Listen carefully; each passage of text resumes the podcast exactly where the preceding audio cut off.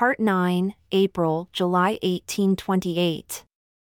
Mr. Harris having returned from this tour, he left me and went home to Palmyra, arranged his affairs, and returned again to my house about the 12th of April, 1828, and commenced writing for me while I translated from the plates, which we continued until the 14th of June following, by which time he had written 116 pages of manuscript on foolscap paper.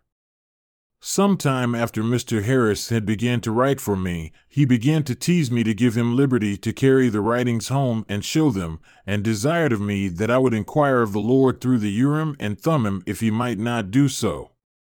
I did inquire, and the answer was that he must not. However, he was not satisfied with this answer and desired that I should inquire again. I did so, and the answer was as before. Still, he could not be contented, but insisted that I should inquire once more.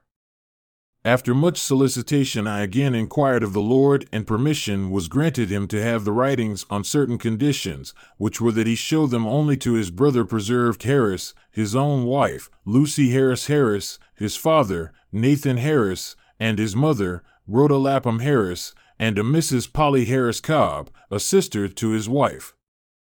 In accordance with this last answer, I required of him that he should bind himself in a covenant to me in the most solemn manner, that he would not do otherwise than had been directed. He did so. He bound himself as I required of him, took the writings, and went his way. Notwithstanding, however, the great restrictions which he had been laid under, and the solemnity of the covenant which he had made with me, he did show them to others, and by stratagem they got them away from him, and they never have been recovered nor obtained back again until this day.